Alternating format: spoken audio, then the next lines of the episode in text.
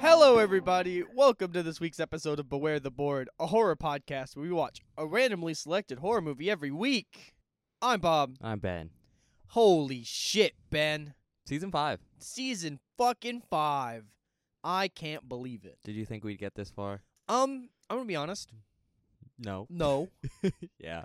we wrapped up season one and I went, damn, I really don't know if I can d- keep doing this. And then it was like, well, we're about how many? Ep- you know what episode this is? Like, actually, Um. Well, this is 41 of the board. technically it's forty-one. Yeah. But I don't know for movies because it's not It's easy like almost count. 80. We're almost 80 episodes into this fucking show. to. Yeah, but like for the board stuff, I don't know how many movies that is. Oh, I don't know. Much less. We we do way too many extras. Well, yeah, convention prep is kind of look. it's over. We finished it. I know. But for something we do in w- our free time, we do way too many extra shit. Yeah, but it's fun, It is, Like- but it's like, dude. ah, it's so much work. It's so much work. I was listening to the Tucker and Dale edit because that's like one of the most recent recent episodes that came out that came out what last uh, Monday. Monday? Yeah. It's such a funny episode. So fun. I love that movie. But yeah, it's just like this is a fun hobby thing, but we do put in a lot of extra time and effort, and it's kind of ridiculous. But that aside, welcome to season five, everybody. I'm excited for this one. Yeah. First off, we need a name. I'm just putting that into the, into the universe. Oh yeah. Uh, my jokey name was Jason X. oh, oh, because we mm, have meta slashers, yeah, camp movies, uh huh, and space. Good name. I, I don't think I don't think it's great, but that's gonna be our placeholder for now. like it. I was trying to come up with something good, and I couldn't come up with anything good. I spent like an hour last night trying to come up with something, and I was just like, no, nothing comes to mind. Jason X isn't bad though. nah, it's g- our, our actual name's gonna be something stupid like Scream Ten at Space Camp.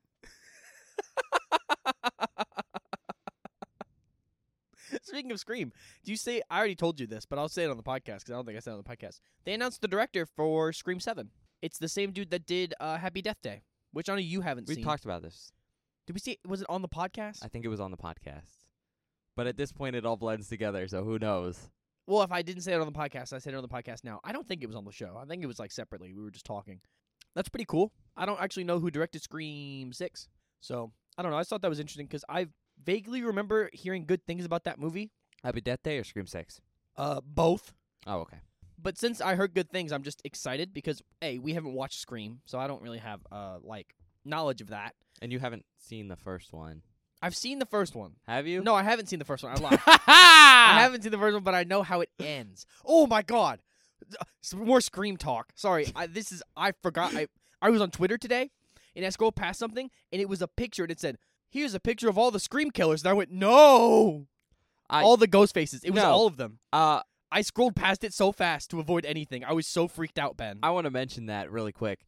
People are so fucking annoying with spoilers for Scream. I like, know. It is probably worse than any other franchise I've interacted with.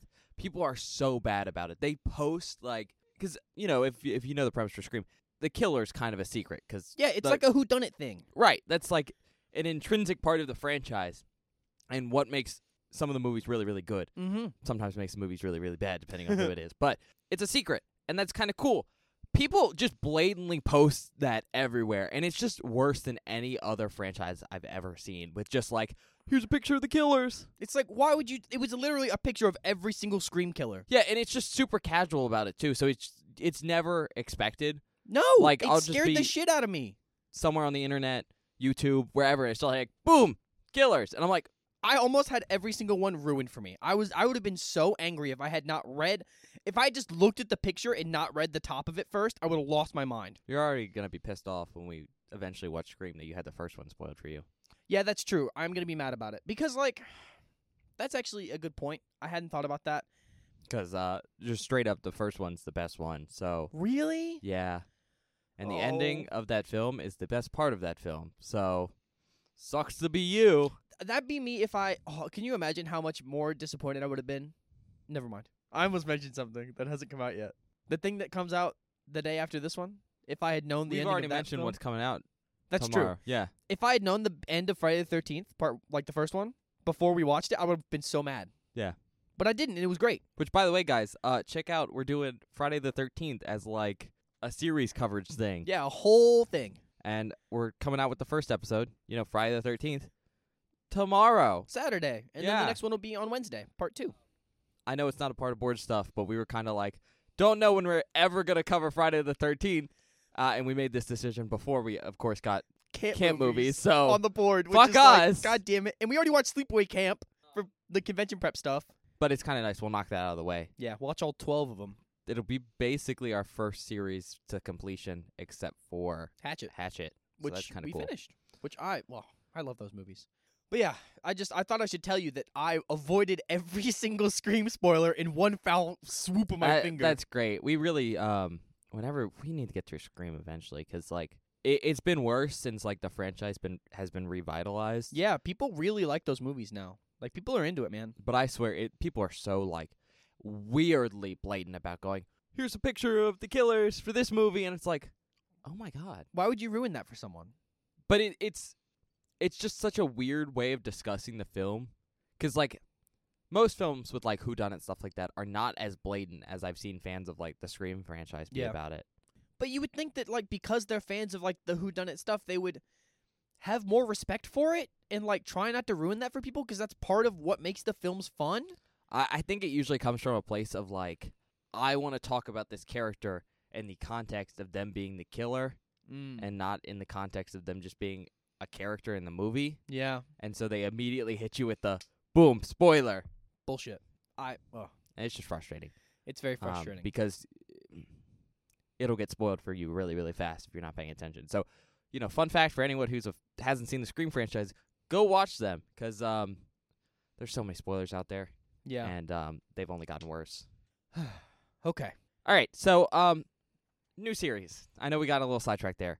I guess this is kind of the time where we tell you what our categories are. If you didn't watch the wrap up last time, Yes. um, going from left to right, so you know most important to least important. Jesus Christ. We got my category, which is uh, meta slashers. Which, for anyone who's kind of like not aware of what I'm referring to there, which uh, to be honest, perfectly fine because it's kind of a loose term I'm using here, but kind of slasher films that came out of the late '90s, early 2000s that were um, essentially all inspired by Scream, mostly because Scream basically kept the slasher uh, genre from dying Mm-hmm. and in essence revitalized horror. But it's basically these films that have like a lot of metatextual elements where it's like we're aware of what slasher films are and the tropes of them, and let's kind of play around with that knowledge because we know you as the audience are aware of stuff. So those are interesting films. So we're going to be looking at those for our first category. Second category, we've already mentioned camp movies. We got it in the random, kind of an unfortunate time to get it. So unfortunate. Wish we got it. Why? I'm glad we waited because I like some of our other randoms, but yeah, that's true. wish we'd gotten it earlier because I think it's been on the random spot Since the beginning. since the beginning, like season one. Um, it was an option. yeah. Um, but we're gonna cover that now, and we'll do those films. I'm so interested to see what other shit you put on there because we covered the big ones in my opinion. Yeah, we we covered. Yeah, we covered the big one, which is the Friday the Thirteenth franchise. Which Yeah. I know those episodes haven't come out yet, but we're covering those separately because, oops. Yeah. but then we also covered Sleepaway Camp, which is basically as close to you as you can get to naming a film camp movies. Yeah. so, you know, um, that'll kind of be interesting to look at because it's like, what do we do now? yeah. And then the last category is uh, space Yeah. and I Outer don't- space movies. yeah, outer space movies. And I had to talk to Bob about this because I was like, so space is super broad. What are we talking here? Yeah. And I, I think the general premise here is it can't be on Earth. Yeah, it's any movie set in outer space. Yeah. Could Uh, be on a different planet, on a meteorite, in, in a space station, on a spaceship. Just any movie out of this atmosphere. Just yeah, not on Earth. Yep. I think the the barrier is the stratosphere. mm-hmm. So that's which- exciting. Super broad. We'll get some different stuff there. I, I see. I left it broad because I don't want specifically alien films. That should be its own category. Yes, and this is something we can always talk about going forward as we sometimes revisit your very broad choices.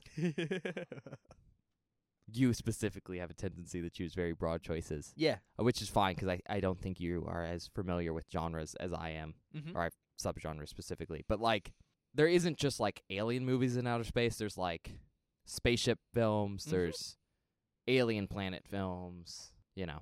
Yeah. Stuff like that. But it's really broad, so that'll be kind of cool because we get to see, you know, pickings from everything. See, the thing is, I almost picked aliens, right, as my category. But then I was like, but I don't want alien films specifically. I want to save that for something later. Because alien films could take place on Earth, but I wasn't really interested in, in looking at like UFO films. I was more interested in looking like, because I bet you there's some really sick survival horror films set in space. Yeah. That's what I want. I want stuff like that. I mean, yeah, and I mean, I think it'll be a nice learning experience 'cause um, especially when you choose broad categories, I try to get a variety of different stuff, That's also why I chose it, because I want a variety of different things. from and this so category. like, if you like it going forward, you can choose something more specific 'cause like you Mhm. said, there's you could just do alien films where there could be stuff on Earth, but you could do alien films where it's specifically in outer space. Mhm. There's like spaceship stuff where it's specifically Oh. in outer space or on Mhm. like a space station, but there's also xenoplanet stuff. Basically, as much as you can imagine, because like the sky is the limit and we're out of space, so it's beyond that. Mhm. I don't know what that. Oh, I just thought of a movie that I want to watch, but I don't know if it has to do with space. We'll see if it comes up. what what movie are you talking about? What's Color Out of Space about? Color Out of Space? Yeah.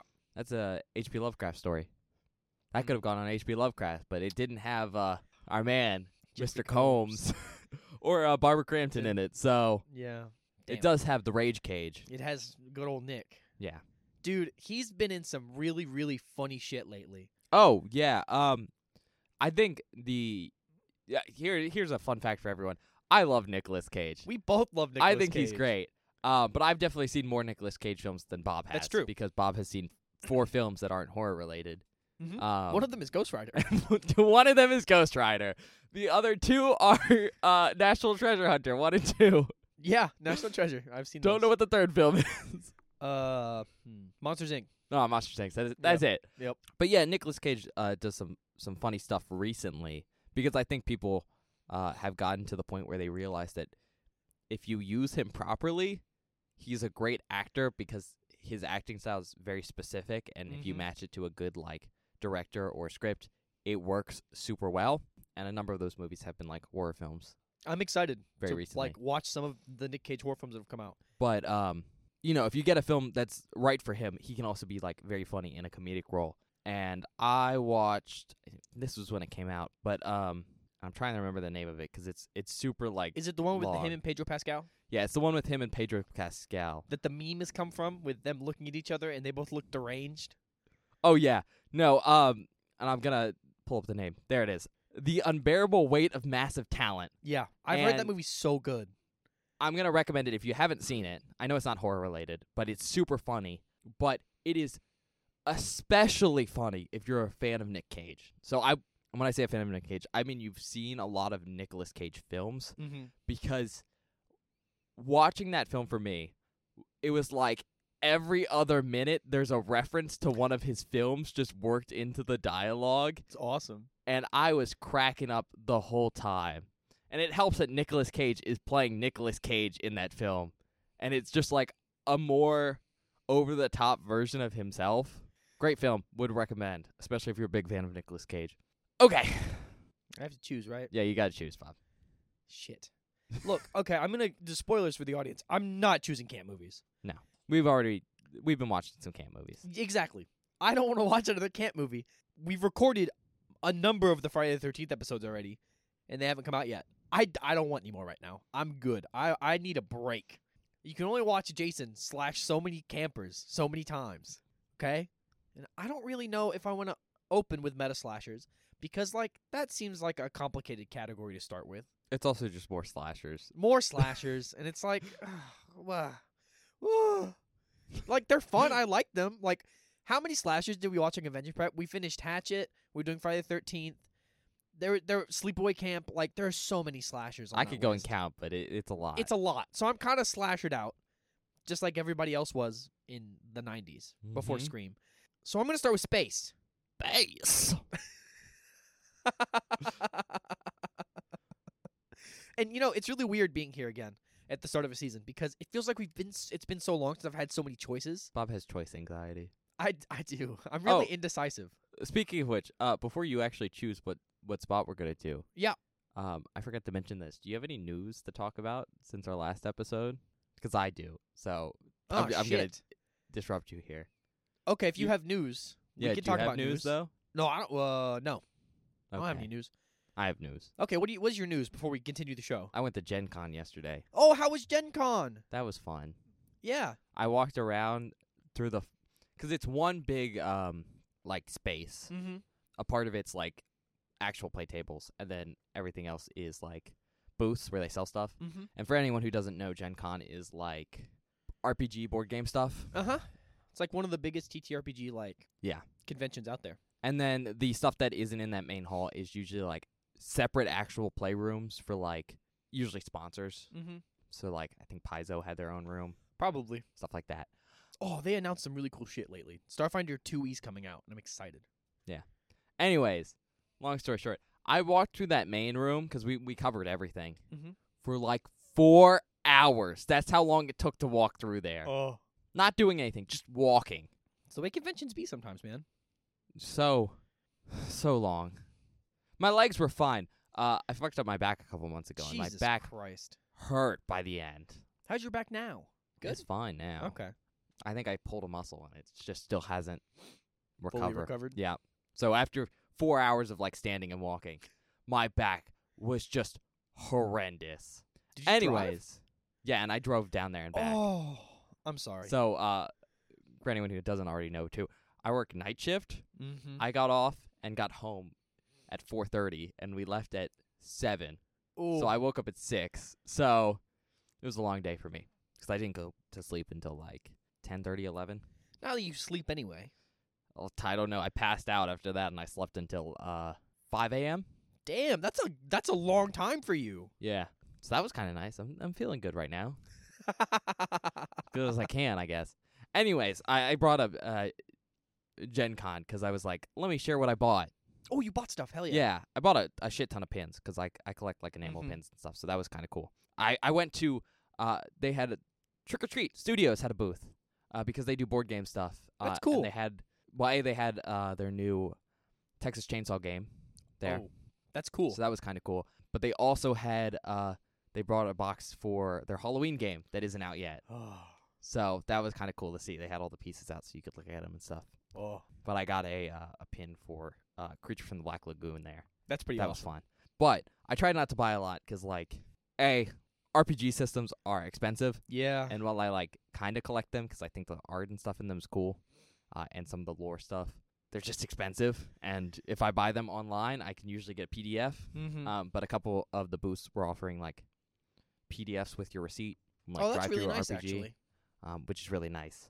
Um, but then again, I still tried not to buy stuff.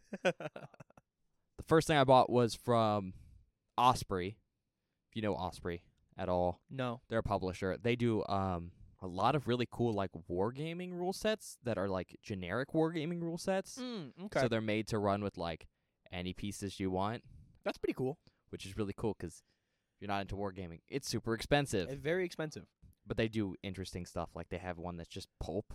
So it's supposed to be like pulp n- adventure novel style stuff. Hmm, that's actually pretty rad.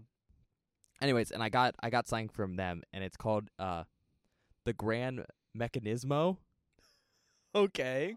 which is it's set in i, th- I believe florence italy uh during the time of leonardo da vinci and it's Ah, clockwork punk that's pretty rad actually. and i i bring it up because i wanted to show you the picture of the grand mechanismo Okay. Oh my god. That's so fucking that's so cool. that picture's in the book Really? Yeah. Oh, that's awesome. and then the other thing i got and i i because i'm nerdy i bought like the complete set for it so i got the rule book the expansion book i got some themed dice and some like battle cards but the avatar the last airbender rpg Oh, so I that didn't know there cool. was Oh yeah, yeah. Oh, who makes that? That is a Oh my god. I know they just put it out. Like Yeah. it's new. it's new new Me and uh a Same- bunch of my other friends were talking about playing it. same company that does roots Mm-hmm. so yeah That's really cool. Very cool system. From what I- from what I learned. okay bob i gave you time to think about what you're picking what number for space One, two, or three. I always have a dilemma when I pick. You know what? One. We'll start One? at the top of the board. okay because it's the first episode of season five. I'll pick spot number one for the first episode, It as he can't- does most seasons. It can't be bad. I don't know if I. I don't know. Maybe You do that a lot. I do. You It- either go one or three. yeah. Because I'll say you do one a lot, and you go, "I'll prove you wrong." Three, I never pick two. and then you do two, one, or one, two, three. Mm-hmm. You good with that choice though? Yeah. Okay. Sure. Uh, we're watching Pitch Black. What's that? Pitch Black. It's a 2000 movie. Oh, 2000. Okay. It's pretty. Okay. I feel like we don't watch stuff from like Yeah, it's next millennia. 2000 to like 2010 is Yeah. like an untouched era for us. I mean, uh, we've seen a couple stuff from there. Well, Tucker and Dale's 2010, right? Yeah. But like between then and then, there, like we don't watch a lot we of stuff, see usually things in the later noughties, but usually nothing in the beginning of it. which is exciting because I don't watch movies from this era, so I'm excited to watch. but I this. mean, I'm gonna be honest here. We're gonna be covering a lot of stuff around that time period because like meta slasher stuff, right? Mhm. But yeah, Pitch Black. okay. If I mentioned I'm afraid of the dark, Wow. so weird. oh god. All right. Description: A deep space transport ship crashes on a desolate planet. Oh. okay. Bob, you're doing that thing when you're afraid. Where you sound like a dolphin. You sound like the Oh, high God. tide dude from SpongeBob. High tide. yeah, Except it's not high tide. I'm scared. it's high space. High space. All right, it's an hour and 49 minutes long Oh, it's a It's long pretty one. long. uh, and it's rated R. Damn. Okay. Okay, review scores. IMDb gave it a 7.0 out of 10. Oh. Uh, tomato meter gave it a 59%, Okay. and the audience score gave it a 77%. This a look a good movie to start the season. You hope. Well, I hope the scores are good. Damn it, Um, it's got two wins and nine nominations. it's a lot of Uh, nominations. notable actors here: Rhoda Mitchell as Carolyn Fry. She played Kate Ryan in Rogue, and um, Rogue's. It's a alligator movie. Oh. Interestingly enough, almost went on our last season. Oh and- shit. Swamps. Swamp Gas. Uh, very specifically, I was in between uh, Blackwater and Rogue, Rogue. Okay. because uh, they're both Australian Mm. okay. saltwater crocodile films. That's cool. Cole Hauser as William J. Johns, uh, played Billy in Goodwill Hunting. Bob's never seen that film. Yeah, I literally talked about it t- on Tucker and Dale. Vin Diesel. Whoa. He's in this? Yep. Okay. Uh, it's one of the really early Vin Diesel films. Uh, as Richard B. Riddick, as you know, and probably most famously, he's the voice of Groot in Guardians of the Galaxy. Shut up. He is. He is, but that's not his most famous role, and you know it. It might be though. No, it's not. It might be. No, it's not. Yes, it is. Oh my Unless god. you can tell me the name of that character. I know his name. oh, what is it? Dominic Toretto. I like Fast and Furious. Oh well, apparently Bob's seen that. Yep. He's seen five movies. Yep. Yeah. So Groot, Mm-hmm. which by the way, I just wanted, I chose that one 'cause a it was a funny joke, but also he put an absurd amount of work into recording his lines for Groot. Really? I don't know if you've ever seen behind the footage. I've never seen a single Guardians of the Galaxy film. You haven't? Oh, Nope. Well, that's the first one's really good. I've heard they're all really good. They're all good. I've I've only seen what the first and the second one movie. I Mm. don't think I've seen the Oh, third one. Is there a Third, one, one? just came out. Um 'cause I, I don't watch Marvel anymore. I'm gonna be honest. I don't watch movies besides the show. First one's really good and probably the best one, but that's just you know how that stuff usually works out. But the behind the scene footage for him like recording his lines is very funny because you don't know about Groot as a character. All he says is, "I am Groot." Mhm. That's like all he can say in any language, essentially. And you know, reasonably, you'd think the actor would record the line like once. No, it's gonna say Maybe like a handful of twice. times. Yeah. apparently he recorded it like hundreds of times and he would just say it differently every time and he'd like read the script to try and say it a different way for the scene That's Just so much putting effort. way much work like way too much work in it for what it was That's actually kind of cool. especially because the first film was not supposed to succeed at all so i, I think that's just kind of funny That is cool. next up we got keith david as abu iman al-walid uh, he played childs in the thing Mm, I thought I recognized that fucking name. He's also Doctor Facilier and uh the Princess and the Frog. Oh, okay. Haven't seen it. He's the Voodoo Man. That's cool. Louis Fitzgerald as Paris P. Ogilvy. Uh, he played Lieutenant George Whidden and Breaker Morant Claudia Black as Sharon Shaza Montgomery. She played Aaron Sun from Farscape. It's an old space TV show. Uh, Okay.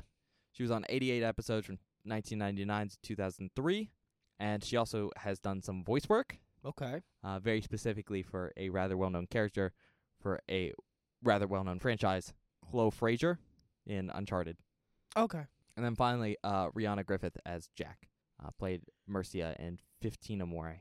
Uh, director is David Twohy. That's how I'm going to pronounce his name Okay. because it's T W O H Y. Okay. Uh, he did Below in 2002. It, no, that's not the same film I'm thinking of. Never mind. No, Below is um. Are you thinking of as above? So, So, below, yes. I've heard No. that movie is fucking terrifying. Below is probably more terrifying for you. It's a World War II submarine movie. oh. no, you're right. You're absolutely correct. Fuck that. Writers Jim Wheat. Uh, he wrote After Midnight. The other writers Ken Wheat. Uh, he worked on A Nightmare on Elm Street four. Oh, that's not cool. gonna give you the epithet for that because okay. of course not. It's kind of spoilery. Mhm. Um, from what I can tell, Jim Wheat and Ken Wheat are a writing team. That's pretty cool. So both those films I listed, they worked on it together. And then the other writer is David Twohy, this guy. Cool. Uh, he wrote The Fugitive, or part helped write The Fugitive. I don't know that. I believe that's the hook-handed man Oh. Okay. with Mister Mister Jones as our uh, our male lead. Yeah, yeah, yeah. Okay. I didn't know that's what it was called, but I knew of it, if that makes sense. Anyways, budget is twenty three million estimated, It's a good, good And- hunk of change. a box office of fifty three point two million. Hell yeah. So like, decent turnout, not Yeah. absolutely amazing, but No, pretty solid. but solid. It's been a while since we've had films that actually like turn their budget over and do well on this show. What was the last thing we reviewed on the podcast on uh, the board? The Board, Yeah. The Uninvited. Okay. That was the last episode of last season. Did that turn its budget? I don't remember, but I don't think That's called I can check really quick. I don't remember. But what more what I'm saying is like I guess I'm just used to movies not returning their budget for us. Like it just doesn't happen that no, often. I was gonna say we see a lot of films that return their budget. we have recently. Just overall. I, I may be I think. over exaggerating. I think you are over exaggerating. Anyways, uh, country of origin, United States.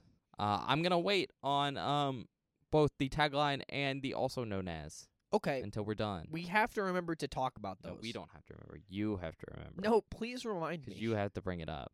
I'll forget. Well, then I guess we won't talk about it. Damn. Sorry, future people. All right. Basically, I don't have a lot of stuff to talk about, like for facts. Mhm. Kind of fun is all basically all the external locations. So a lot of the film uh, was shot in South Australia Oh, around um, I think it's Coober Petty. So okay. that's kind of cool. That is cool. I feel like most films that we get, this didn't come from Australia, it was filmed in Australia. But like most of the Australian stuff we watch is actually quite good. And also, uh, the Aust- Australian environment can lead to some really cool, like, scenery stuff. Like Blackwater specifically was just so cool because it was in a mangrove forest, and that's like such a unique to Australia kind of thing in my to my mind. So Yeah. that's nice. I'm excited. All right. Well, we're gonna get into the movie now. So we'll see you after. All right, well, uh, see you guys in a minute.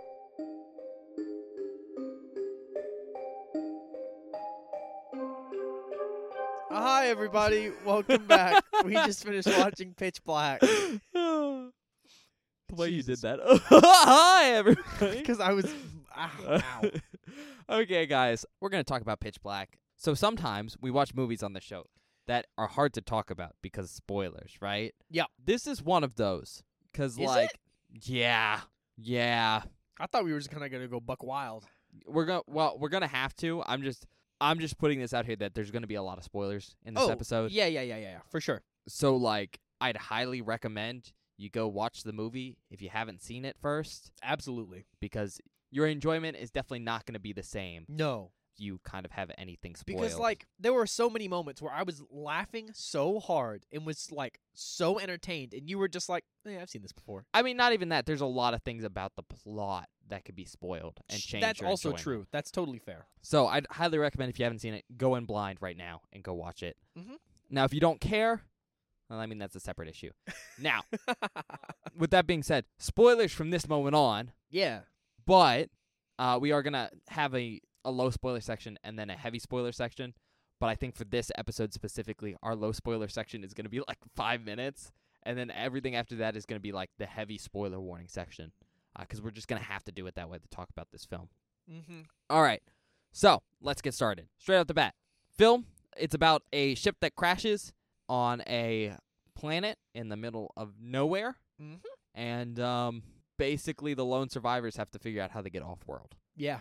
And I know that's like a really simple plot, but it, I mean, it's a very classic sci fi kind of thing. And I, I think it's very good. Mm-hmm. Now, straight off the bat, uh, and I think this is kind of a spoiler for some people, so you know, heads up there. But this is actually a part of a franchise. It's the first film in the uh, Chronicles of Riddick franchise, Had no idea. which Bob didn't know, I think, until Someone said his name, 45 minutes into and I the was film. like, "Oh my god, this is that." Even though I know I said his name, You did. I just didn't catch it. but Like, yeah, it didn't cross my mind. Chronicles of Riddick. Uh, it's a big franchise, and it's about uh, Riddick, obviously, who's Vin Mhm. Diesel's character. And um, so, you know, that's cool, especially 'cause I know people really like that franchise. However, it does reframe the film Yeah. because you know, like, oh, this is the main character of a franchise and not just this one movie. 'Cause Mm-hmm. this film was made not as a franchise piece, it was made No. as a uh, very specifically a standalone film. and it wraps up in like a very much a way that it would be like not a franchise thing, like single single movie. I mean, yeah, but it's more from the the fact that like Riddick is not intended to be the main character of this film. Mm-hmm. He's just a character, and he obviously ended up being so interesting. They were like, let's build a franchise around him. I mean, yeah, he's one of my favorite parts of this film. He's really cool. Yeah, trying to think about things I can mention without spoiling anything. And there's not really a lot, Mm-mm. honestly. The only thing I think I can really discuss straight off the bat are first of all, Vin Diesel's acting's really good. And- And I was so surprised. yeah, uh, I think this is one of those characters that's just written so well for him Mm-hmm. that it just works, and that's very important because like uh, limited cast in this film, Mm-hmm. and with Riddick being one of the main characters, it's kind of like imperative that he's played well, Mhm. especially for, uh, and again we'll talk about this later. Kind of like a weird character to have as a main. Yeah, it, it's very much like he is the main character, but also like the main character is the group. But Yeah. he, it's just such a weird archetype of character to throw into this group. Point being is like the film really leverage leverages on him being like well acted. Mm-hmm. and pulled off, and it's a hard character to pull off. And Vin Diesel does a shockingly good job with it. It, like it was really, really good. Not to say anything bad about his acting style, but he No, but like he ha- he needs a specific type of character. Yeah, and I think that's why he works like so well in like the Fast and the Furious movies is because that's just like Yeah. that's Vin Diesel. You know what I mean? Yeah. And that's why he's the main character of those films. Aside from that, I think there's really only like two other things we can really mention here before we have to go into the heavy spoiler stuff, lighting stuff. Oh man, it's so cool. The exoplanet is in like an eternal daylight. Mhm. Um, it's basically a desert world essentially, not like Sahara, like sand desert, but Mhm. like no water kind of desert. And the reason the planet's in like eternal daytime is 'cause it has three suns, and to like reflect this on film, whenever they're outside in the sun, 'cause occasionally they're like in the shade of the ship Mm-hmm. like where it's crashed and everything. They put a filter over the screen to make it like super um Saturated. saturated. Thank you. Um, and it's usually saturated yellow, Mhm. uh, but they'll also do this other thing where they sometimes saturate it blue, depending on like which sun is highest in the sky. It's really And, cool. Um, yeah, it's really cool. It's like a it's a nice little thing, but it makes everything look very alien mm-hmm. in a way I really like. And I, I just want to mention it 'cause like, personally, I don't like that oversaturated style in films normally, Yeah, me either. just because visually I find it unpleasant. Same. However, I just, I, I think it works in this film 'cause it's justified. And I, it goes to show that even techniques I don't necessarily like, when used well, can look really good. 'Cause it's probably my favorite parts of the, the outside scenes. Mm-hmm. Absolutely. It's it makes everything feel so. uh, It just I don't know grounds everything and makes it feel so like tangible. I guess in a lot of ways Yeah. because it's like oh yeah the sun is blue because that's a different color star so everything is tinted blue and it looks fine. And I think my problem with it normally is we talked about this in Tucker and Dale because it is sort of a style of uh, 2010s early. Yeah, but Movies also like that. Tucker, Tucker and Dale does it for other reasons. Yeah yeah. I mean, I think a good example of this would be uh the reaping does it in some scenes, yeah. Mm. That's I forgot and we about watched that. as a podcast episode. So Yeah. But like in those films, it doesn't add anything. It's just a stylistic choice that they made for seemingly no reason. But Tucker, in this, it's- Tuckers and Dales make sense. Tucker and Dale makes sense. The but, like, reaping. the reaping doesn't. Yeah. In this, it's like, oh, this makes sense scientifically. Yeah. Like, m- me- at meta least it gives science. us the feel of an alien world. Yes, which is like I think an important aspect of this movie. Yeah, especially because for all intents and purposes, it's visually not distinctively alien, Mm-mm. like setting wise. I mean, it just looks like a rocky, arid place, Yeah, it looks like any picture of Mars you've ever seen. and not even that because it's not red. No. It it looks very Earth-like because I mean, obviously it was shot in Australia, and so besides the lack of plant life, it's it just looks like you walked out somewhere really arid. Mhm. And so I think it's a really not only effective but cheap way to make an alien planet, and I I just really like it. I like it too. And the other big thing I like about it is because like we don't really get because it's eternal daylight, we don't get a sense of time passing No, like in terms of like days and nights, but we get a sense of time passing in the change of the color of the suns. Yeah. I mean, I think it only happened like once. Like I think we were uh, the really saturated like yellow Mm-hmm. and then blue and, And, then, then back to yellow, I kind of think. yellow. We might have gotten some red at some point, but I Mhm. couldn't tell cuz it wasn't as visually distinct as the blue one. No. But, it it's- definitely tells you a lot of times past. it helps like set a time of reference for how long these people have been stuck on this planet. In fact, my read on it is the blue was probably the quote unquote night Mm-hmm. Same. um because it was a little less bright. Um which to me feels like then maybe I don't know, a day, two Mm-hmm. maybe past. Okay, so aside from that, I think the only other thing we can talk about is kind of like an interesting background for like what four of the characters. Oh yeah, this is really cool. Uh, four of the characters are Muslim, Mhm. which you know, like whatever, that's not a big deal. But it's interesting to see in a movie from this time period, Exactly. um, because you know, 9/11 happened in the early 2000s, Mhm. and basically after that, you don't see you know an Islamic person portrayed as like just a character. Yeah. It kind of became a thing to like have them in more villainous roles, Mhm. but in this film, like you know, not only are are Muslim characters like main characters, but they're just treated as like normal people. Yeah, they're treated as normal people, but also like their religion is like very upfront and open about like they pray with like the mats and everything. Like they do all kinds of stuff that like I don't know. I wasn't expecting, I guess, from an early from the early movie from the early two thousands, but I hadn't thought about it. Came out in two thousand. Yeah.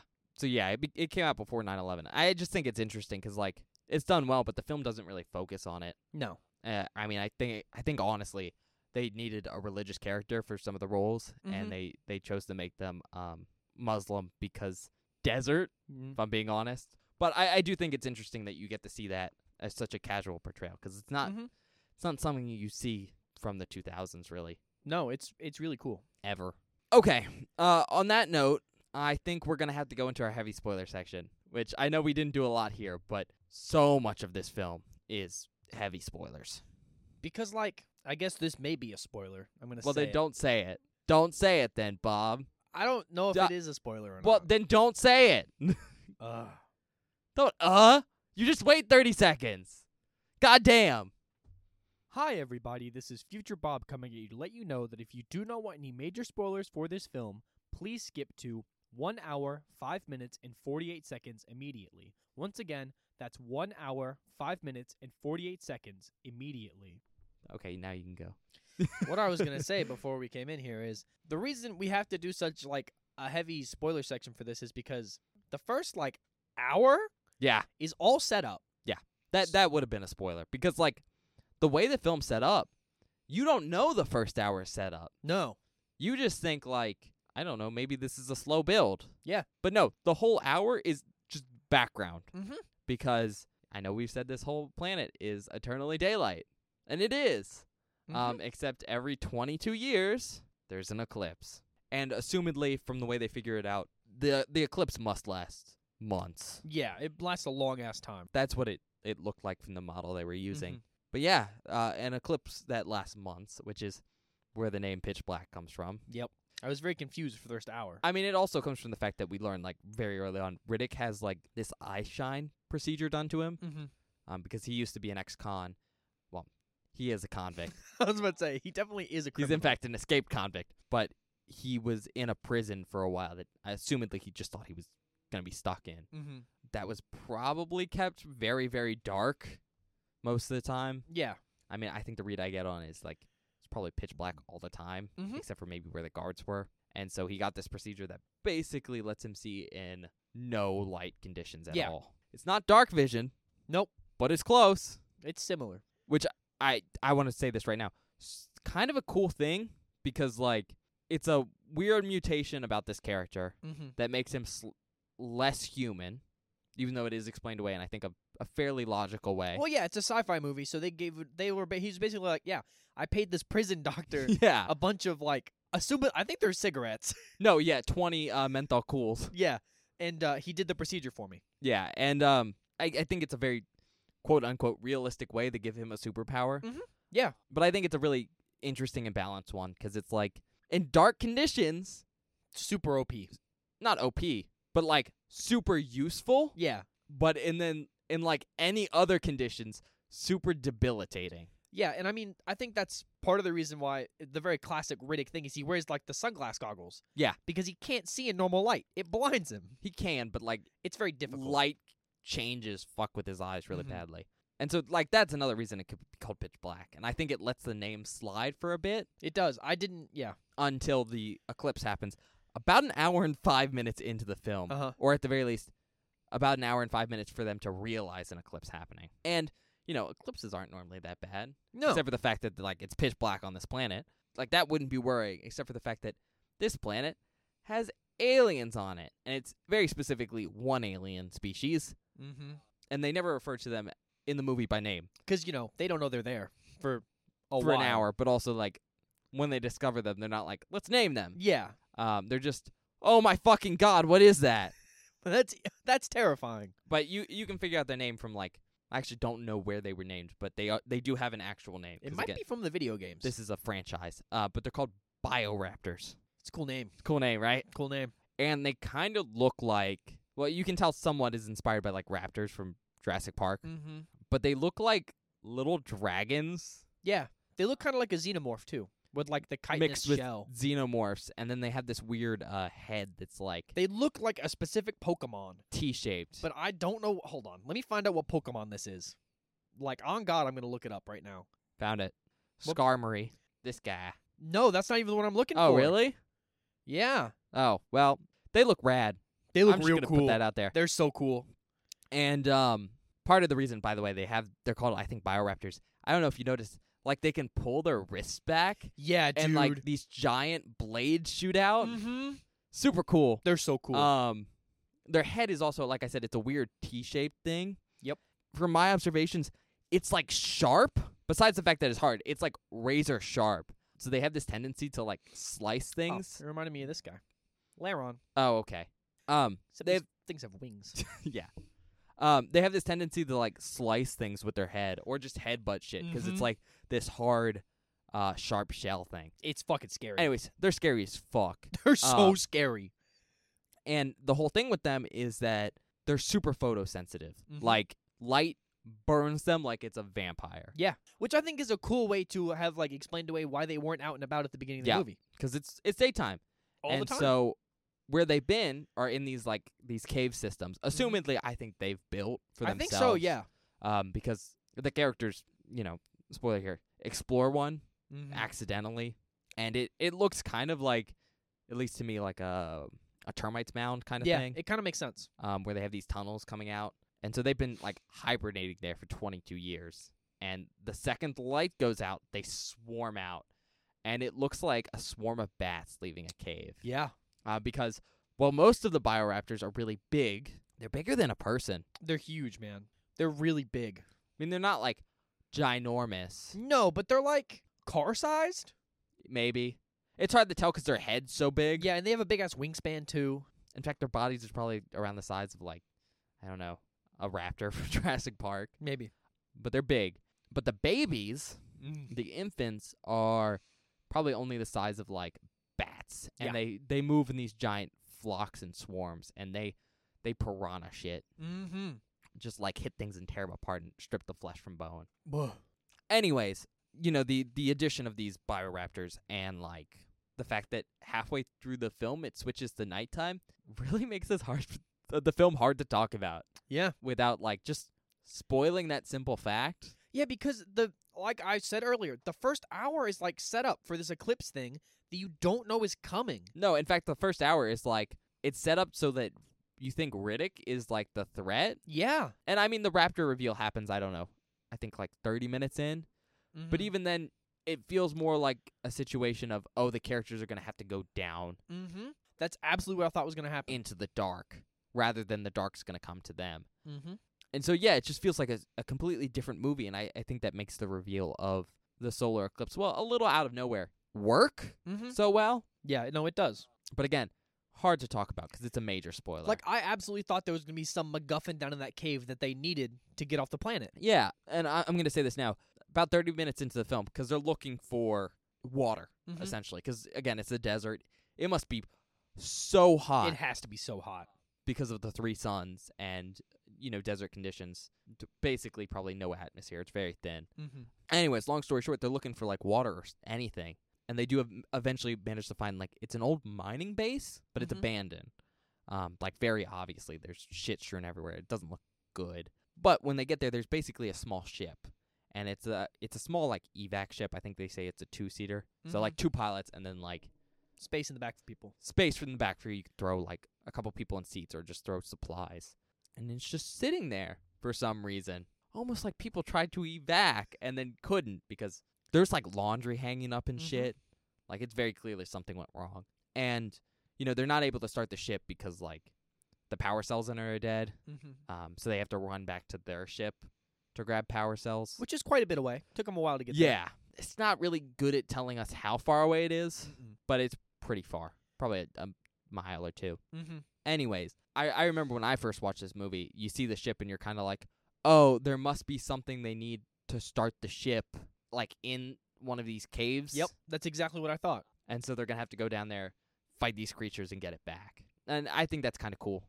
Yeah. Like as a alternative idea, I, I like the, the switch up better. But Well, because it's so much scarier because you don't have there's no safety. No. Because it's like if you just get out of the cave, you're fine. Yeah. But if it's everywhere, you're fucked. And I mean, it's probably the coolest scene in the film is the fact that, you know, uh, eventually they're forced to walk through the darkness because, um, for some really stupid reason, they don't get the power cells while it's daytime. No. And I, in fact, I think this is probably one of the weakest parts of the movie is the justification for this of Riddick can fly a ship, and he's they've let him out and about to help with manual labor, and you know it's established that he can fly a ship, so they don't want to put the fuel cells in the ship before they're ready for takeoff, because he could just leave them all. and so their response to that is to just not get the fuel cells, Mm-hmm. even though at this point in the plot they know An eclipse is coming. yeah They, don't know when. could be five minutes, it could be ten minutes, it could be an hour, it could be days. So you just don't get the fuel shells, and that's what fucks them over eventually, is because the eclipse starts, and it's like, oh no! Mm-hmm. uh, especially because their transportation that they uh, eventually find is solar powered. Which is another aspect of this film that I really like. Everything on this planet in the geology place is solar powered because it's permanent daytime. Yep, and it doesn't have batteries. That's the thing. Yeah. because why do you need batteries? Why do you need if batteries? The sun's always have always out. power? Mm-hmm. Yeah, but yeah, they they do, they don't have power cells, and it's really stupid. Mm-hmm. because you know they're eventually forced to then go back to the crash site. It gets dark, and then they have to walk with the power cells back to the, the Yeah. colony place. And I mean, obviously, I think probably that the parts where they're trying to make it back to the the escape ship with these power cells are probably the best part of the movie. Yeah. for how much I like the build up of this film, the whole like dark parts of it are so cool. So cool. And I bring it up because I think the coolest things in the movie is the fact that you know they didn't bring specialized lighting equipment. Mm-mm. So most of the light can only provide like illumination for maybe max ten feet Yeah. around them because they're they're grouped up for safety. And so the few times we can see like outside of this ring, because it's shot like where the characters, Mm-hmm. there is just these things circling them like a swarm of sharks. It's crazy. It looks awesome. and it's super cool. Okay, do you have anything specific you want to talk about here? I mean, we kind of talked about the bioraptors and the plot and stuff like that. Do you have anything specific you want to mention? Um, I maybe kind of got a few things, but let's see what you got because I was thinking of something, but you probably have a better idea than I do. Okay. I mean, first of all, we haven't mentioned it. What happens to the colonists, eh, Mm, I I think, is super cool it is cool. uh, because it gives a very, I don't know, nihilistic feel Mm-hmm. to the rest of the film, and it, it helps you kind of fear Sundown.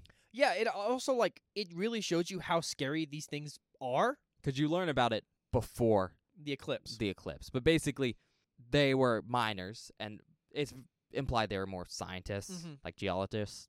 They had a coring room, like a big facility used to like drill into the the earth mm-hmm. and then grab uh, core samples to look at like you know the different layers of like dirt and rock. And so, assumedly, once it got close to this whole 22 year thing, or probably at some point while they were living there, and it looks like they'd been there for a while for Mhm. what facilities they had, they probably discovered these monsters. And so when the eclipse happened, they all hid in their facility, and they were like, "Well, let's hide in the safest space." And the safest space for them was in the coring room, and very specifically in the hole they dug in the coring room Mm-hmm. and we get to see it for half a second. Apparently, they just got swarmed. They got annihilated. I mean, piles and piles and piles of skeletons. And it looks like it most likely happened from the little ones. Mm-hmm. Yeah. I mean, it could have been the big ones, but with how many bones are left over, Yeah. probably the little ones, which is horrifying. Mm-hmm. Okay, aside from that, I think the big thing I want to talk about here is um, kind of harkens back to the fact that, you know, when this movie was made, Chronicles of Riddick wasn't a franchise. Yeah. And so, you know, spoiler here Riddick survives, obviously, because he's Mm-hmm. in other movies, but he wasn't intended to be like the main character. Like Yeah. you, you from the outside weren't supposed to know he survived. In Mhm. fact, in the film, he's just like a convict who's there and is kind of like almost a human threat or an anti hero kind of thing. Yeah, I wanted to say that in the non-spoiler section, but I didn't. You know. I think it was a good save. Yeah. And so what this film does instead is it essentially has three different protagonists, which is kind of bizarre, but I like it. Yeah. It's really cool. There's Riddick, obviously. There's Carolyn, who is the pilot for the ship that crashed, and William Jones. They just call him Jones, I think, throughout the movie, who is a cop. Basically, the guy who's detained Riddick Mm-hmm. really each one's written like they're the main character of the movie. Yeah. And I think that's really interesting because it, for most of the film, makes you go, okay, who should I invest myself in? Mm-hmm. But also because, like, it's a sci fi horror movie. Like, you can kind of tell that from the outset. It's like, who's going to, like, make it out of here? Or Yeah. who's going to, like, cause problems? And they do a really good job at hi- at hinting at what's going to happen before it happens, but then flipping it Mhm. as you're witnessing it, so you're like, "Oh my god, Yeah. it's really, really good." and um, I, I think that's a little. It's a little thing this film does that I think really, really helps it be so good. Mm-hmm. and I, I I was kind of reading into it, and again, it's hard for me to do an insane amount of research, but I think like the actors were all kind of told that they were the main character Oh, that makes it so much better.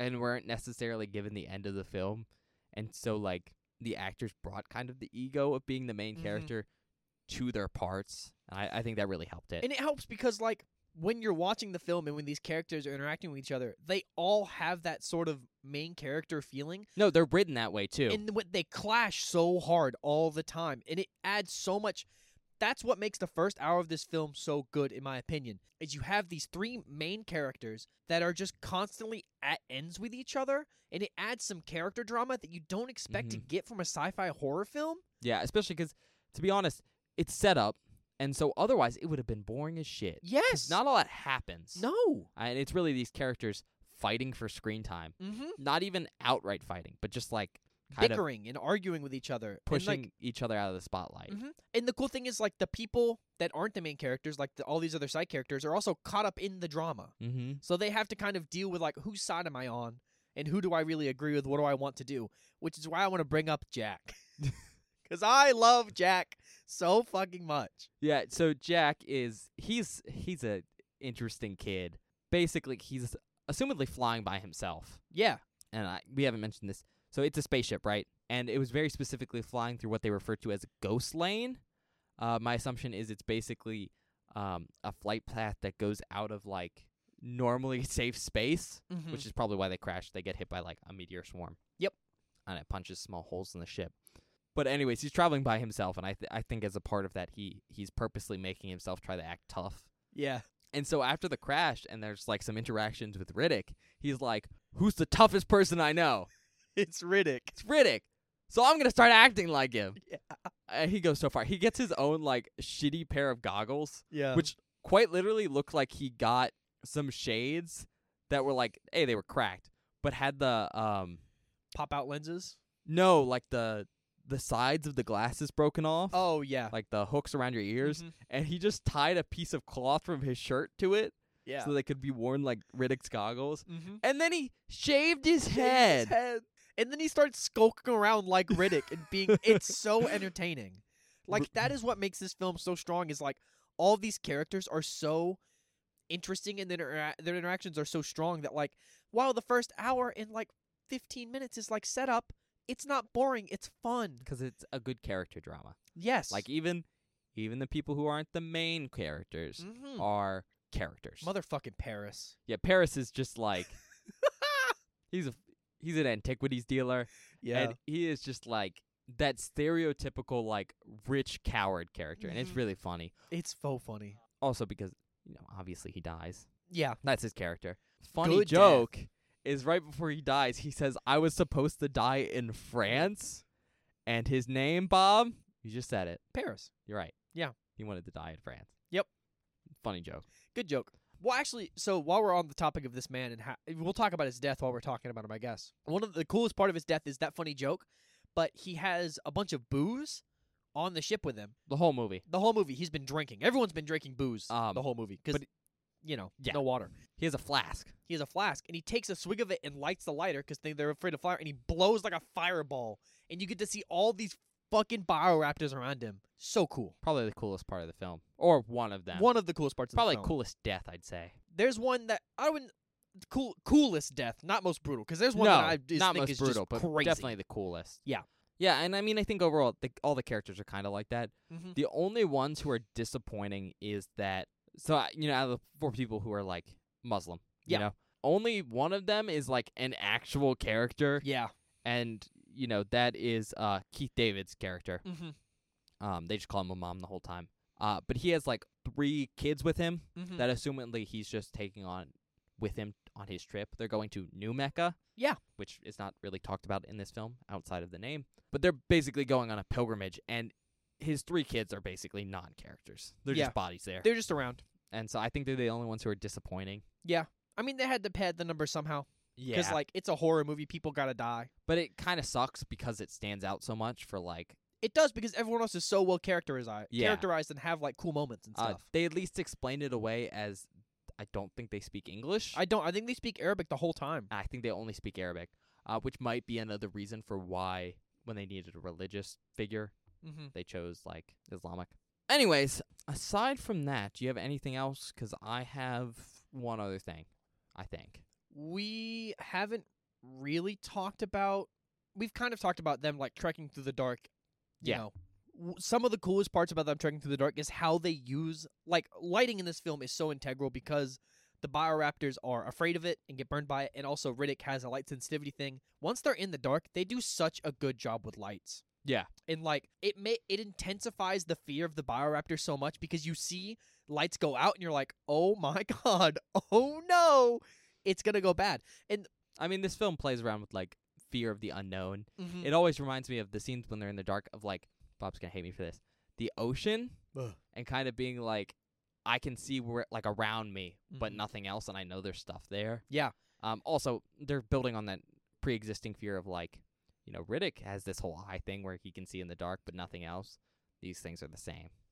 I just they do a lot of really interesting things with lighting. Like yeah. the lights that they use uh when, Again, they're like rigged.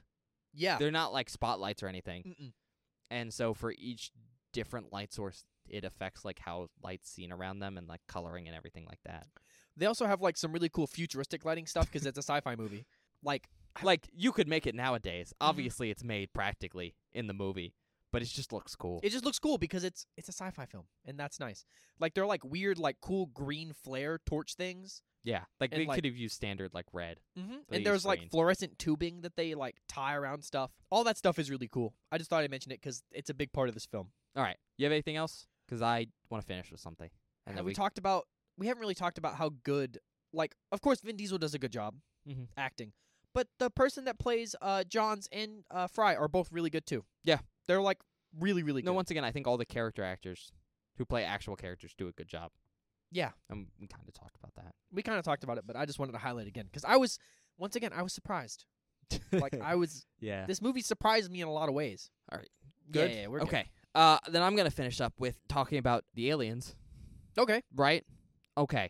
So they don't make a lot of sense, right? Because they are very clearly a creature adapted to darkness Mhm. that lives on a planet that is bright for All 22 years The time. and then is dark for maybe a couple months, Mm-hmm. right? Now, assumedly, you could explain this away as, oh, this species hibernates for 22 years, like cicadas or something. But that also doesn't really make a lot of sense. Yeah, there's too many of them. especially with how many there is, um, and the fact that there's no food on this planet. No. It's implied that there used to be big stuff. There's this big like bone graveyard, kind of like Oh, an elephant graveyard. So cool. uh, and the creatures that these things must have been before they died were massive. Huge. And so, like, it's assumed that the number of creatures there is now probably just ate all those to death, Mm-hmm. um, and that's what's essentially allowed them to reach these numbers and kept them alive. And, you know, that makes sense. But aside from those creatures, there's no other life on the planet except for Mhm. some slugs that we eventually see in the movie. And again, that doesn't make sense at all No. because that's not how species work, especially with the whole sun burns them. Mm-hmm. And so my whole take on this, and I I think this is just like kind of a a really cool behind the scenes like world building thing, if if my take is correct, which I mean I think it is, of these creatures, the bioraptors, are invasive species. They somehow got to this planet, and like a lot of invasive species do, they didn't have any natural predators, and so they bred like crazy, and they ate everything. That explains why it's like, you know, an arid wasteland. hmm And when I say they ate everything, I mean everything. Like I think they ate all the the big creatures. Like we see the bones from that. Mm-hmm. But assumedly, I think they might have eaten like the plants too, Mm-hmm. because very clearly they're predators and they're predatory. But most carnivores are not like obligate carnivores. Mhm. Like they're capable of eating some amount of greenery. They don't like doing it, and a lot of it can make them sick, but they can still do it. And so I assume what they did was kind of like locusts, which I think lines up with s- some of the appearance of the little ones when they're Mm. swarming. Yeah. Where they just spawned in huge numbers and were able to do that because if there was a jungle at one point, Oh yeah. there was some shade. But the second like an eclipse happened, they just devoured everything. And then had to find somewhere to live and dug a bunch of like termite holes. They probably did that when it was still some greenery out Mhm. there. Um, but yeah, they probably ate everything and then over 22 years with everything dead, it became arid. Makes sense. I think that also kind of lines up with the fact that you know there was a coring team here of geologists. Mm-hmm. Doesn't make sense for a coring team of geologists to be on a desert world like that, Yeah. really? Because if there's no plant life or anything. There's not going to be like oil, you no. know. So my guess it was probably an Earth-like planet that they were like Probably. studying, maybe for colonization, Mm-hmm. and then gets fucked. So I, I just wanted to bring that up because I think it's kind of one of the weaker parts of the movie of the fact that they don't make sense to be here. Even No, though that makes sense. they're really cool. they are really cool. And so I think that can be easily explained away of, oh, they're invasive and they just Mm-hmm. absolutely murdered everything. Uh, it does raise the other question of, oh my God, what does their home planet look like? That's fair. God, that w- I 'Cause, don't wanna like- go to that planet. that planet must be terrifying. They're colonial, like they live together, but they're not like cooperative. No, So Oh. they must have predators. And I, thought think of that something we leads should us talk into about. another thing of Yep. these creatures act very animal like. Mm-hmm. Most, I think, movies have a tendency to make your monsters behave like intelligent Yeah, I mean, I think we've talked about it a lot, but like in Jurassic Park, the velociraptors act very smart and they have pack mechanics, but they behave like monsters. And in this one, they behave like animals and non cooperative animals. Yeah. Um, there's a couple kills where they fight over bodies in a very animal like way. Yeah. Like just tackling, rolling. But also, there's a scene where my read on it is the creatures are swarming so much that they're accidentally hitting each other with Mhm. their heads, which, as I said, are sharp. So they're accidentally like cutting each other in half. Yeah. Which I think is just a little cool addition. yeah, and I I appreciate the fact that these creatures are animal like because it ma- it it makes in one this is a sci-fi movie, but it grounds it in a lot of ways because it's like oh yeah these are just animals basically Yeah. makes them so much more scary because like animals are unpredictable and terrifying. And one of the coolest things is like when they're fighting with each other, since they have such hard skulls, they just like headbutt each other. like And, rams. like rams or like a moose or a deer would, you know? And Yeah. it's just such a like a natural way to show their level of intelligence and how they interact with each other, and it's super cool. And it's what makes them so scary. I mean, the fact that these m- creatures are so well thought out. I mean, well thought out. Like they Mhm. they talk a little bit about their biology and stuff.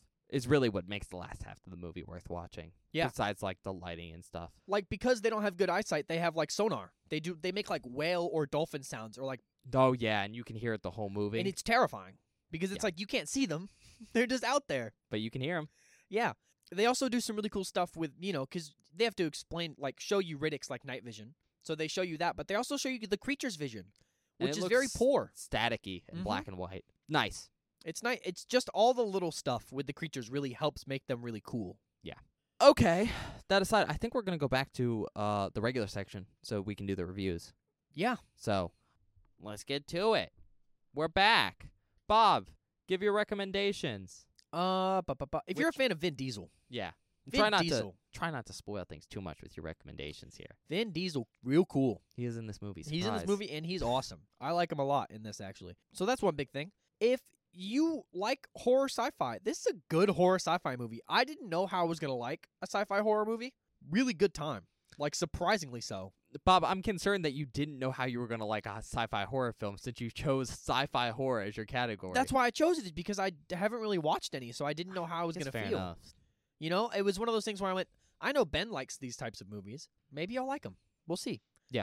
Like the only sci-fi horror movie I've seen is Alien. Like it. I like Alien. Alien's good, but you not know, sure how much you remember of it. not a lot. I watched it when I was like 12, and I walked out Twelve. Oh, because I was scared. when'd you walk out? J- let me clap here so we can cut this. I'm just I'll just tell you curious. after. Oh, okay. I'll just tell you after. It's fine. You know what we almost forgot? What? Tagline and the other thing. Oh shit. Uh, yeah. we'll we'll interrupt my recommendations with this. Sorry. We interrupt these recommendations to bring you the startling news. All right. I'm um, glad I remembered. They're kind of spoilery. Um, just so you know. yeah, that's why you didn't tell me. So I meant to give them to you in the spoiler section. oh shit. So do you want me to clap here and we can insert them there? No, because I'm not. It, that, that's uh, Bob's like, I don't want to do that. Fuck that. Uh, tagline: Fight evil with evil. oh, that's cool. And then, um, you know, taglines: The Chronicles of Riddick, Pitch Black, Okay. and uh, Nightfall. Nightfall's a good name. Hmm. Pitch Black is better. Nightfall's good. Okay, back to my recommendations. Uh, Vin Diesel, sci-fi horror. We kind of talked about this in the spoiler section. Well, if you want a film that has a really good cast of characters, I think all these characters are super well characterized and super interesting. And since it's sort of like we gave you the premise of like sur- it's basically kind of like a survival horror film on a crashed alien planet. So that's pretty cool if you're into that sort of vibe. I like that a lot. I think that's it. Okay. For me, I mean, Vin Diesel film, that's a very obvious one. I mean, that most people know Vin Diesel. So if you want to see him in a role where he does a very, very good job that isn't Fast and the Furious, Yeah. check him out in here. Uh, next one is, again, sci fi horror, like Bob said. I mean, we're going to be covering a bunch of those this season. But it's kind of cool to see a sci fi horror film with Vin Diesel. Mm-hmm. Um, but I'd also say almost a sci fi horror action film. Mm. So if that seems That was like what I a was gonna good say, idea, but I thought it would be too spoilery. Check it out. It has Vin Diesel in it. You know. Yeah, You know. it's it really gets high octane and it's really fun. And then last but not least, in kind of a rare circumstance, if you want to see a horror film uh, with like good characterization and Mhm. character drama, check this one out. It's good. Because it, it's well done. It's what keeps the film, I think, as interesting and as on point as it is. Yeah. All right. On that note, rate it, Bob. Look, this is a good movie. I like this movie. It has very few issues, in my opinion, and I I can't say what that is. Never mind. the The issues I have with it, let me just put it this way, come from the fact that it is a movie from the year 2000. So I don't know how much I can really dunk on it for that because it's like they did the best with what they had at the time, but there are some moments where I go, mm, that's not as good as it could be. Bob, what Bob's referring to, let me handle this. It's the visual effects, right? Yes. And look, they're really, really good. They're really good for the year 2000. for the year 2000. They are, however, not amazing by modern terms. Yes. They are passable, though, and that's more than you can normally get from a film from this era, Yes. especially for the budget, because like 23 million's a lot of money. Yeah. But not a, a lot of money for like a sci fi film that Mm-hmm. relies on visual effects rather than uh, practical effects. Mhm. Yeah, and I mean, like, it, it pops out. Like, there's a couple, like, CGI stuff when they're in space or, like, Yep. some of the really bad ones are some of the like environmental CGI stuff, Mhm. like some fires burning that I was like, that is a that is a CGI fire. composited fire. And like, I don't want to hold that against the film too much because it was I- made in the year 2000. I almost don't think you can hold that against the film Fair enough. because it's super well done for the time. Mm-hmm. My only other issue with the film, other than that stuff, is there's some weird editing choices that stick out as early early 2000s editing things that I'm not the biggest fan of. Are you referring to uh that they put a fisheye lens over some of the scenes? The fisheye lens and also some w- really weird slow mo stuff Okay. where I'm just like, that was a little much. The fisheye lens usually makes sense because the character has uh, received head trauma or something at the time period. Mm. The slow mo is that's just slow mo. yeah, I just I'm not a. Fa- but the thing is, once again, it's style choices that come from the period, so I'm really I don't want to dunk on it that hard. And they're never egregious. they're, They're, never egregious. they're No, almost weird because they're used so little. mm-hmm. four and a half. All right. this movie's super fun. I had a really really good time. I was heavily surprised by it. In the br- one of the best parts of this film, it's an hour. And what was how long was the cut we watched? I can check really quick. We watched the unrated director's cut. Which Super great because Super great. like we normally don't get to do that kind of thing. we normally can't even find that mm-hmm. because you know stuff like that is usually reserved for Blu-rays, and so getting to see that on you know rental because we we have to go get these video on demand stuff. Mhm. So um, getting to see that now was kind of cool, Mm-hmm. but our cut was a little bit longer than the time period Which- I gave. Was what an hour forty six or something? Forty nine maybe? The cut we watched was an hour and thirteen minutes. No, it's So- more than that. It's 113 minutes, Yeah, which is I'm sorry, 113 minutes. It's an hour and 53. an hour, fif- so a little bit longer. Uh, it doesn't feel like that.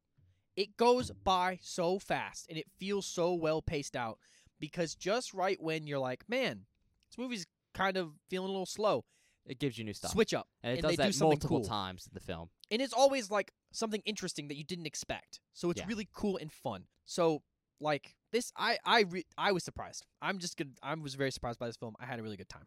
I think I'm also gonna give it a four and a half. And you know, part of that is I just really like this film. I mean, yeah, Like for me, it hits a lot of bumps from what I want from like a sci-fi horror film. mm-hmm. But besides from that, I think just a lot of the stuff in it are really, really good for the time period. And there's nothing in it that really stands out to me as like really bad. yeah. And like, you know, well, it's not something we've talked about, I think, a lot. Well, I have a lot of the same points Bob has for why I like it. The film's also really funny. Oh, it's I laughed so many times. There's a lot of things that are just woven into the story that just, I know, made Bob laugh out loud. And they feel natural. And I Mhm. think it's part of what makes this film so good is because, yeah, they keep giving you stuff and they keep you entertained by, like, oh, I think I have a handle on this situation, but here's some new information. And like that makes the film good, but also adding these other h- elements like humor to keep you entertained really pushes it up there. Riddick has so many fucking phenomenal one-liners in this film. Or just characterization moments. Just characterization moments that are really good. Jack's really funny. Yeah. Like Anyways, I really enjoyed it. Um, I talked about the visual effects stuff with Bob and whatever. Basically, the same reasons as Bob. Four and a half. Okay, well, we're gonna go to the outtakes. Uh, we'll be back in a minute. yeah, we'll see you guys in a minute.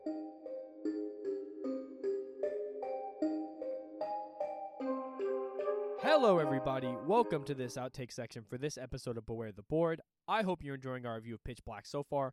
I really like this film. I think it was a very good introduction for me into sci-fi horror and also really fun.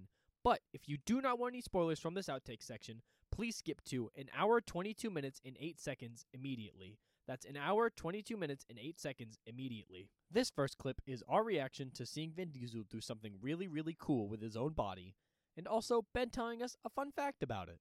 Oh.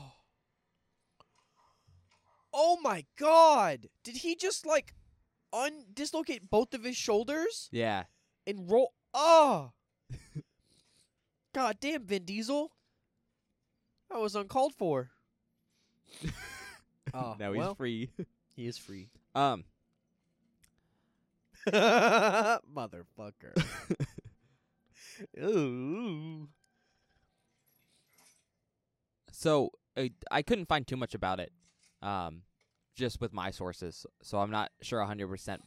Yeah. But I think Vin Diesel did some of that like dislocation shoulder stuff himself. That's fucking awesome. Um, I'm not sure if he actually had the dislocated shoulder for it, um, but he did some stuff like that. I'm not sure if it's It's pretty cool. But I, I'm not sure if the footage where he did that made it into the movie. Mm. Okay. You know, This next clip is me finally realizing what franchise this movie started. Oh my god, I know that name. Holy shit. what? That's what this movie is?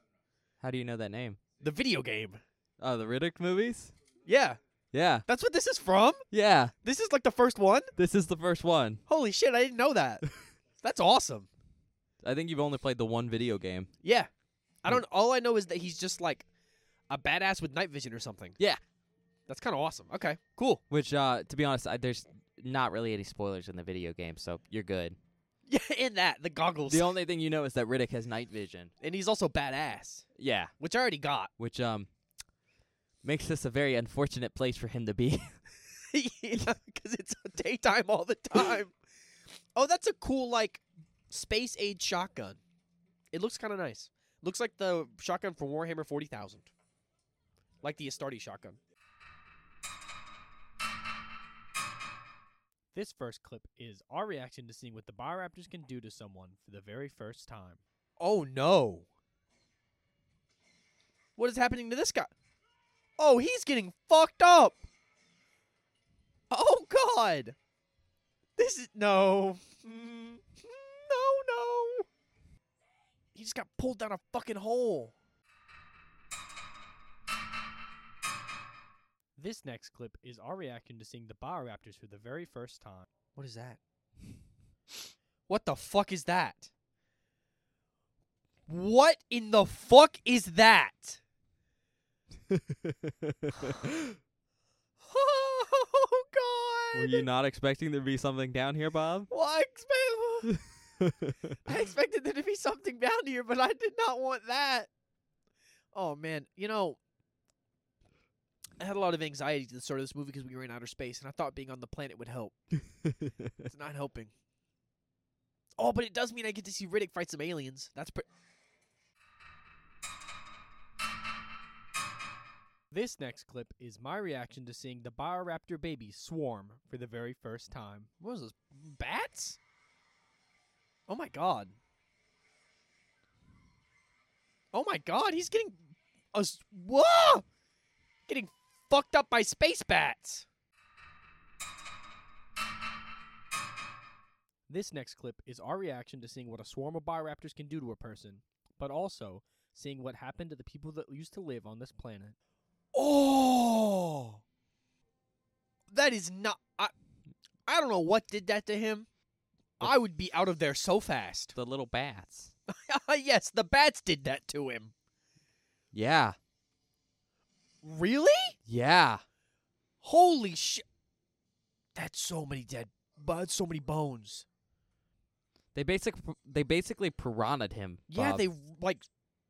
Oh. That's why he didn't have any flesh, but he wasn't like chomped in half or anything. Yeah. Oh God. This next clip is my reaction to seeing what Johns likes to do in his free time. Damn. Cool scene, right? Yeah. Especially with the timing there at the end. Mm-hmm. Um, what I will say is like, I mean, obviously Riddick's trying to set everyone on edge, right? Yeah. But like, I don't think I don't think he has bad intentions. he necessarily has bad intentions, 'cause like If they die, he dies. that, but also Oh God! God damn it! Poor timing. Whoa! God! He just shot shit in his eyeball. yeah, go straight to the brain.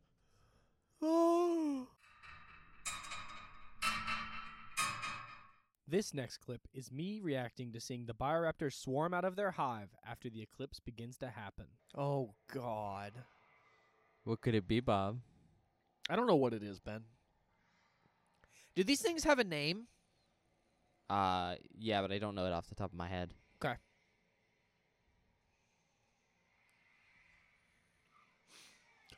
Oh my God.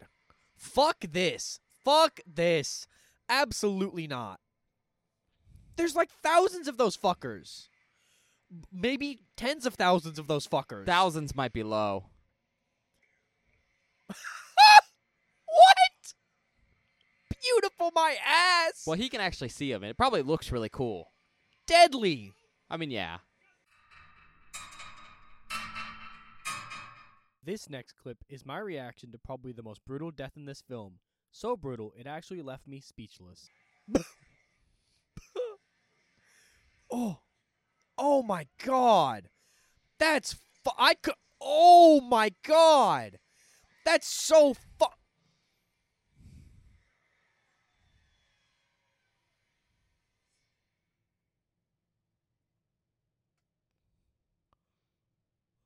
Holy shit.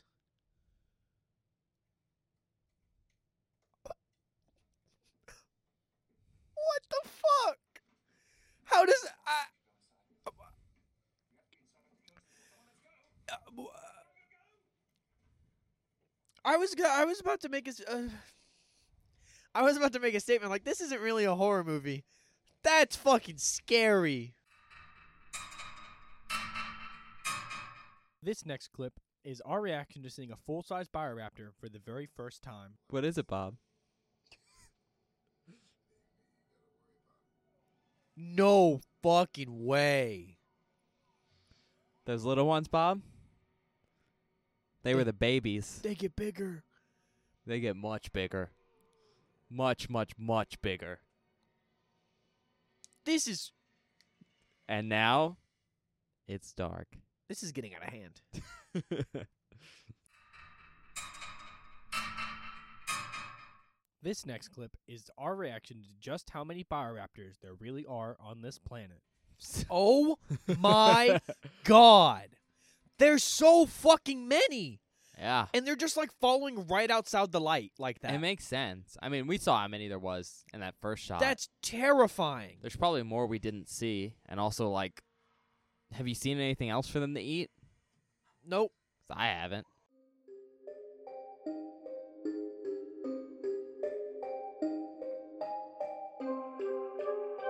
Hi everybody, welcome back. I hope you enjoyed the outtakes. Oh boy, Benjamin. What boy? All right, we're uh we don't really have much to announce right now. I mean, we've kind of talked about it on this episode, but we got Friday the 13th stuff coming out. Oh. Uh those are coming out so tomorrow, so Saturday. yeah. Um so you get to look in- forward to one of those after every episode of our regular scheduled programming. For the Um, next six while. weeks. Yeah, 6 weeks. Um but we also are releasing one on Wednesday because we're Mhm. doing two a week. Yeah. Um, and Bob wanted to put it on Wednesday so he has more time.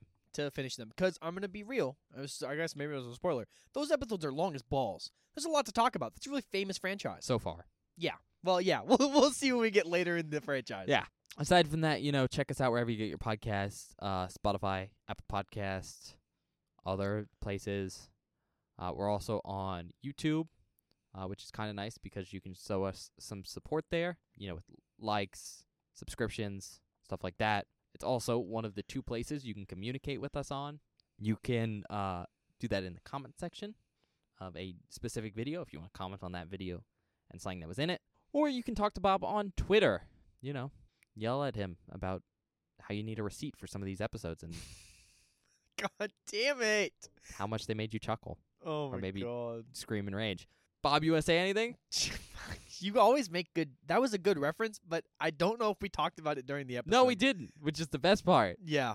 Ah, that was only for me then, huh? Yeah. Or if you've seen this movie, like Yeah. you should have. You You should. listened to this good episode. movie. Like Ben said, you can check us out on Twitter at Beware the Board. It's where I post updates about the show, information about the show. Basically, if there's anything you want to know about the show, it goes on our Twitter. Also, that's where I post memes. We always have. Look, that Sleepaway Camp meme, top notch. All the memes go on our Twitter. I wouldn't. Te- I couldn't tell from your initial reaction. Shut up. On Friday, or no, on Mondays, I'm sorry. On Mondays, I post a spoiler post for that week's episode, which is basically a hidden movie cover that you can reveal to see what it is so you can watch the movie before we do, so you don't get any spoilers during the episode. Then on Fridays, or whatever day an episode goes live, which currently is Saturdays and Wednesdays on top of our Friday episode, I post a link to the episode. So if you ever miss an upload or wonder when something went up, there's always a link to it on our Twitter. And now, last thing, check us out on TikTok and YouTube Shorts if you're into short form content and you like the show, I basically cut outtakes from the show or clips from the show and post them into little bite sized pieces on TikTok and YouTube Shorts for your enjoyment. So if you like the show, check us out there. I think that's it. Okay. All right. Well, uh, see you guys next time.